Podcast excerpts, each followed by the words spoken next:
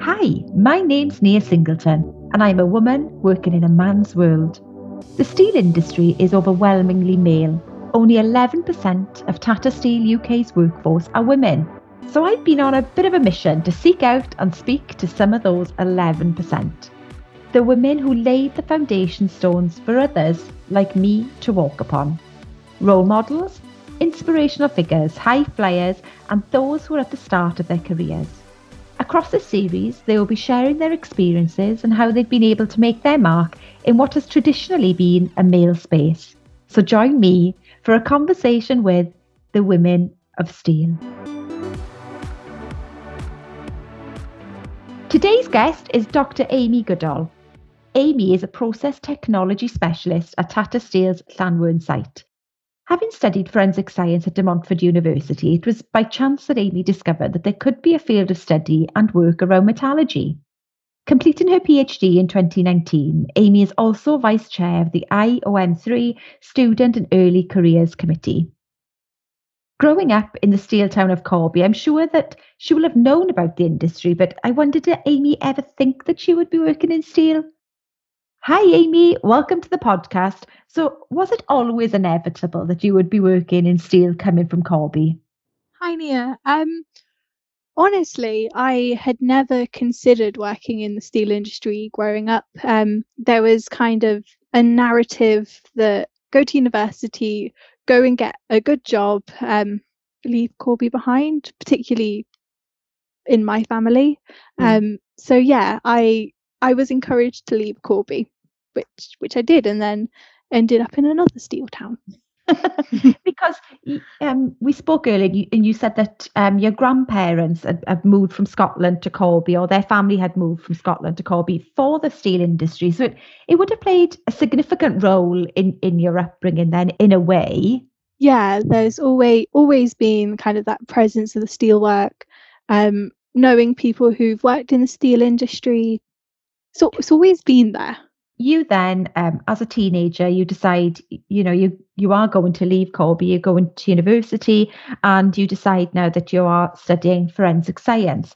Why was that then? What what interested you in in forensic science? If i'm honest um, i was originally going to do biology or geography at university. I didn't do very well in my a levels didn't get the grades and the next year for me the student fees were increasing. So I went through clearing. Forensic science sounded interesting. Yeah, so by chance. But then I suppose another sort of by chance thing happened to you then. So you're in the middle of doing your forensic science degree, and then there was um, a lecture or a guest lecturer, is that talking talking then about metallurgy and I suppose was that that sort of like light bulb moment when you sort of thought to yourself, well, oh, didn't know about this in school. I can do this as a job. Yeah. yeah um. So yeah, uh, we had a module on materials, and one of the lecturer he kind of passing comment said you can study metallurgy, metals, um, their properties. And for him, it was just a sentence. And for me, I was like, that sounds so interesting. And the next summer, I got some work experience in Corby's Steelworks. You came home, came home to Steel, um, and you've decided, oh look, maybe this this is where I belong all along. the girl from the steel town who now is interested in metals and metallurgy and, and steel as a material. Um, mm-hmm. so how was that summer for you then? Yeah, um, it it was like really interesting. Um, in Corby in the uh, metallurgy labs, so I learned polishing, looking at microstructures, which was obviously I did quite a lot of microscopy with a forensic science degree. So that was a nice transferable skill. Getting to see the different parts part of the site. Um, and then the people were really lovely as well. So that was good. So that was um, so you're a placement student then just for a mm-hmm. summer, is it is it like a 12 yeah. placement? Um so then you go and you finalize your degree how did you end up back then in the steel industry? What's the timeline for that? Um, so I finished my forensic science degree in 2014 and then started a PhD that year as well. and that was sponsored by Tata Steel. I studied at the University of Birmingham for that, and then um, yeah, started here in 2018 mm-hmm. after going to a PhD related seminar and meeting my manager's manager who who said what are you doing after your PhD? And I was like, hopefully someone will give me a job. I didn't know that Tata Steel had sponsored you in your PhD as well. Mm-hmm. So I suppose the steel industry then has played a real prominent role in in your career um, yeah. to date. But I suppose that must have been really challenging as well, completing your PhD and then um, because you completed that in 2019, you started work for us in 2018. How how was that? Very difficult. Um, yeah, tougher than I anticipated. Everyone warned me it's probably not a good idea, but I I am really glad that I took on the challenge. It was nice to see a different side of steel and to kind of keep that enthusiasm where near the end of my PhD I was struggling a bit. Yeah. Uh, so yeah, it, it, was really tricky. Uh, working full time yeah. and then driving to the nearby retail park, working in the coffee shop for a few hours, and then going home. I was exhausted. It was really, really mentally taxing. Um, but I've, I've finished it now, so no, at the I, end of the tunnel. Yeah, and I can imagine the relief that you must have had when you sort of handed in your thesis and sort of like, goodbye, it's done. Yeah, yeah, totally. Um, I handed in at December 2019. So I was like, yes, okay, this decade's nearly finished. That education's over. Yeah. Great. But you know, so you say that you you were working full time, and then you would go to the retail park and like plug in at a Costa coffee or whatever, mm. and that must have been really exhausting and, mm. like you say, men- mentally and physically draining to sort of juggle both sort of worlds. But now you, you you've got some time from that, you can look back. Have you got any hints or tips for somebody who might be listening who is considering embarking upon doing some academic study whilst also working or you know have you got any anything that you learned along the way or lessons that you, yeah. you could pass on so there's definitely things i would have done differently not being as harsh on myself there were times where i I was like no can't do it tonight but then mm. i felt guilty towards that i'm like well, it's only a few hours. You're only going to be sat down writing. Like, but it it's not. It's more than that. So yeah, don't be harsh on yourself and take time to see family and friends. Try and have as much of a work-life balance as you can. When when I'm stressed, I stop exercising and I don't do the dishes. um, but they're the kind of things that I, I need to carry on doing to stop myself being stressed no, I know I know exactly what you mean because it, it is that, that sort of um, weirdly self care, isn't it? Mm. to hmm. have you know to have not a sink full of dishes because then that makes you feel like even more of a like you know oh look at that I can't even yeah. do that now as well you know yeah dishes are dirty as well yeah so I, I, can identify with that I know what you mean there so I suppose taking time for yourself then not always turning down every social plan um, yeah because you're right. You know, somebody might have a barbecue on a Saturday afternoon and you think to yourself, well, I can't possibly go.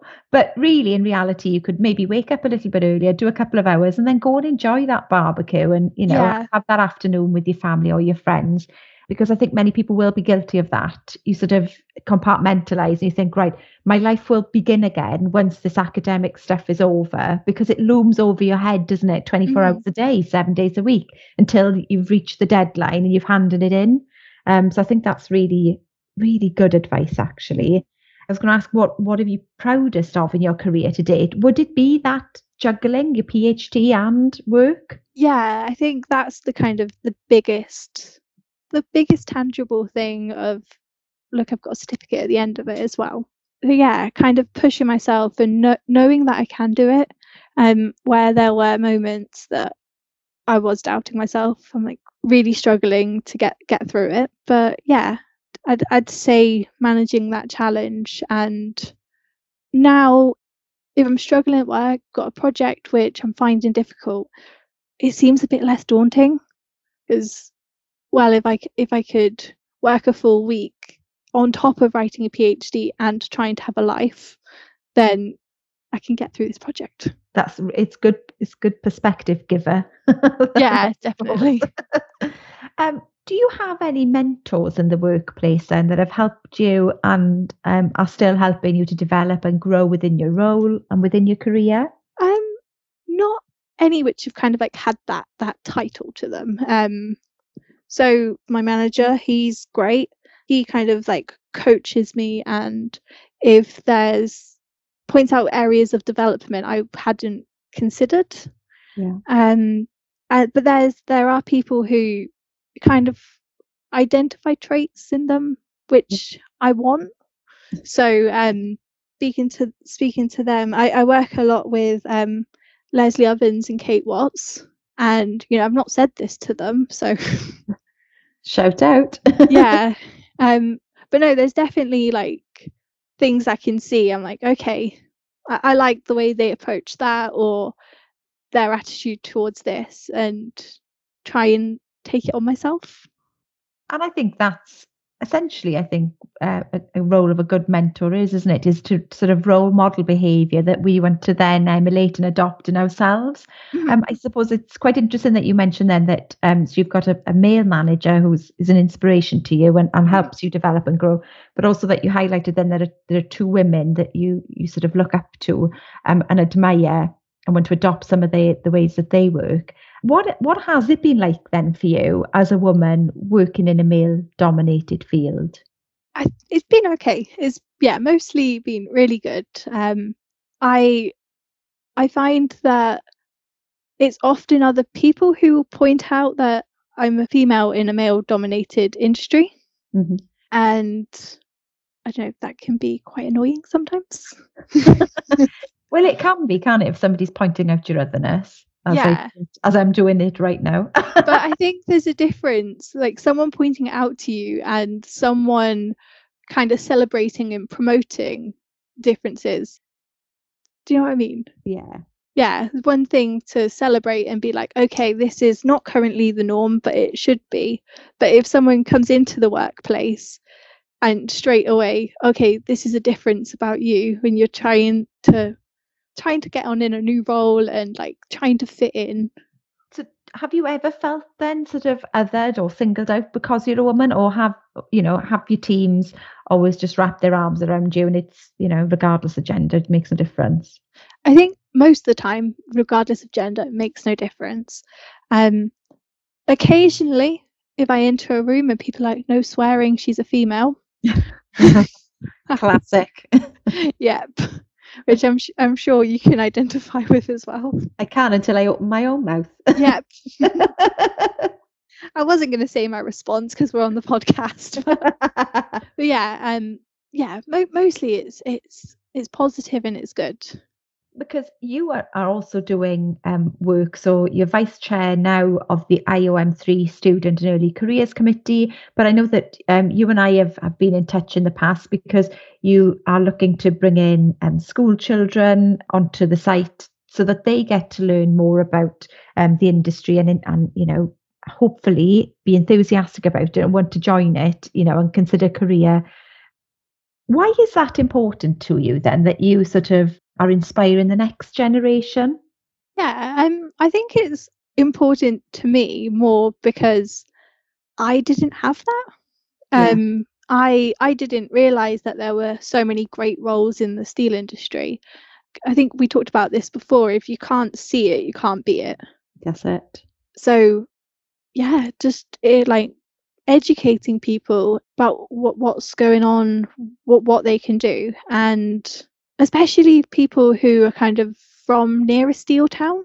For me, it was important to kind of go out there, go see the world, move away. Mm-hmm. But that might not be possible for some people. Yeah. Uh, so if you can't, you don't realize what's there, then no, and it's difficult. Yeah, and and and I think sometimes, you know, as a young teenager, you might think, "Oh, I'm going to leave this place. What a dump you know your whole whole town is like a dump oh so boring. How do my parents even live here? What a boring place.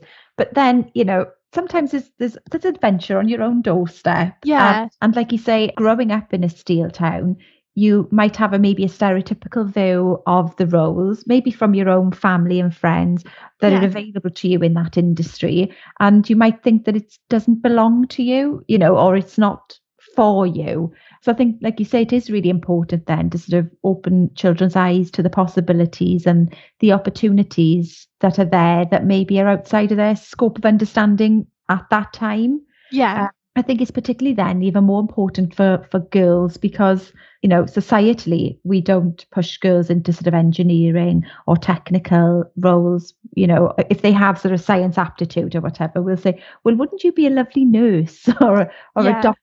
You know, where they could have a fantastic career, you know, glo- across the world, couldn't they? You know, if they if they work in technology or engineering. So I think that's a really important part of it. So I think mm. it's fantastic that you sort of put your head above the parapet and and want to sort of take it on because it's it's hard work to organise these events and on top of your job as well it is a lot of work so well done you for doing it i would say yeah, ho- hopefully it will. I don't know. In ten years' time, there'll be more females. Well, that's it. And you never know. There might be one girl, you know, comes on to this tour that you're arranging, and then sort of 10 years' time, 15 years' time, they could say, Well, it all started for me when I met Dr. Amy yeah. at Flat Steel, and she inspired me. And, and I think sometimes we don't realize how much we might inspire others. So it's, it is important, isn't it, to sort of to do what we can and volunteer and, and help out. Yeah, now, yeah. if, if you were to speak to 18 year old Amy, what advice would you give her for, you know, the career that's ahead? What would you say to her? Um, I think at 18 years old, I've just failed my A levels, so probably not very confident. But first of all, I'm not stupid. I, I can do it. Um, and I I find a lot of time people like um so I found that when I was growing up, that people would be like, "Oh, you'll grow up. Your enthusiasm, um, you'll you'll see what the world's really like." Um. I find that quite negative. Yeah. So I'd want myself to keep the enthusiasm, which I feel like I've still got. I'd say enjoy enjoy things. Um, stressing about exams or waiting for results. If there's nothing I can do, might as well just carry on enjoy it and keep pushing myself out of my comfort zone so I can get new experiences and develop. Yeah, make the most of it. Well, that, to be honest, I think you're speaking to everybody who's listening, really, because um, that is really good advice, isn't it? It's sort of just worry about what's in your control, you know, and if you if you're waiting on a result, if you're waiting on exams, whatever, and there will be, you know, young people over the summer waiting, anxiously waiting. It's sort of well, as long as you've done your best, you, you can't can just enjoy now because what can you do? You can't worry about it. And also, I think it's really important to to hear of somebody who's gone on and had a really successful career and um, is successful academically. You know, after they didn't get the results that they wanted in their A levels because you feel a lot rides on that, don't you? When you're sort of mm. 17, 18 and you're waiting for, you know, August the 16th or whatever the date is every, and you're like, oh my goodness, uh, you know, if I don't get into this, this university doing this course, my life will never be the same. But your life is just starting, isn't it? And mm. it'll go the direction, the trajectory it needs to. Um, so I suppose just roll with the punches in a way, isn't it? Yeah, definitely. No, at 18, I would have never imagined I'd be in my role, um, doing the job I'm doing. It's all surprises. And, and that's the beauty of it, I suppose, isn't it? well, thank you so much for talking to me. It's been an absolute pleasure to catch up with you today and to find out a bit more about your childhood and your inspiration around how you came to join the steel industry although you're a steel girl all the time anyway. We just just unleashed within you. Um, but it's been fantastic to chat with you and i know that you're going to go on to do fantastic things in your career. You're already doing fantastic things. So thank you very much for your time today. Thanks for having me as someone who never imagined they'd end up in the steel industry, despite their strong family links to steel, I find it fascinating that it was a chance lecture while at uni that introduced Amy to the world of material science. and then a lot of hard work and a doctorate later, sponsored by Tata Steel, she's now enjoying a varied career in the industry that she was almost told to avoid. Could all learn some great tips from Amy around time management, but also giving yourself permission to enjoy yourself when you're working towards an academic goal or indeed any goal. But it is testament to Amy's determination, meeting the challenge of working full time and juggling a PhD. That is no mean feat. So well done, Dr. Amy Goodall. You're a true woman of steel.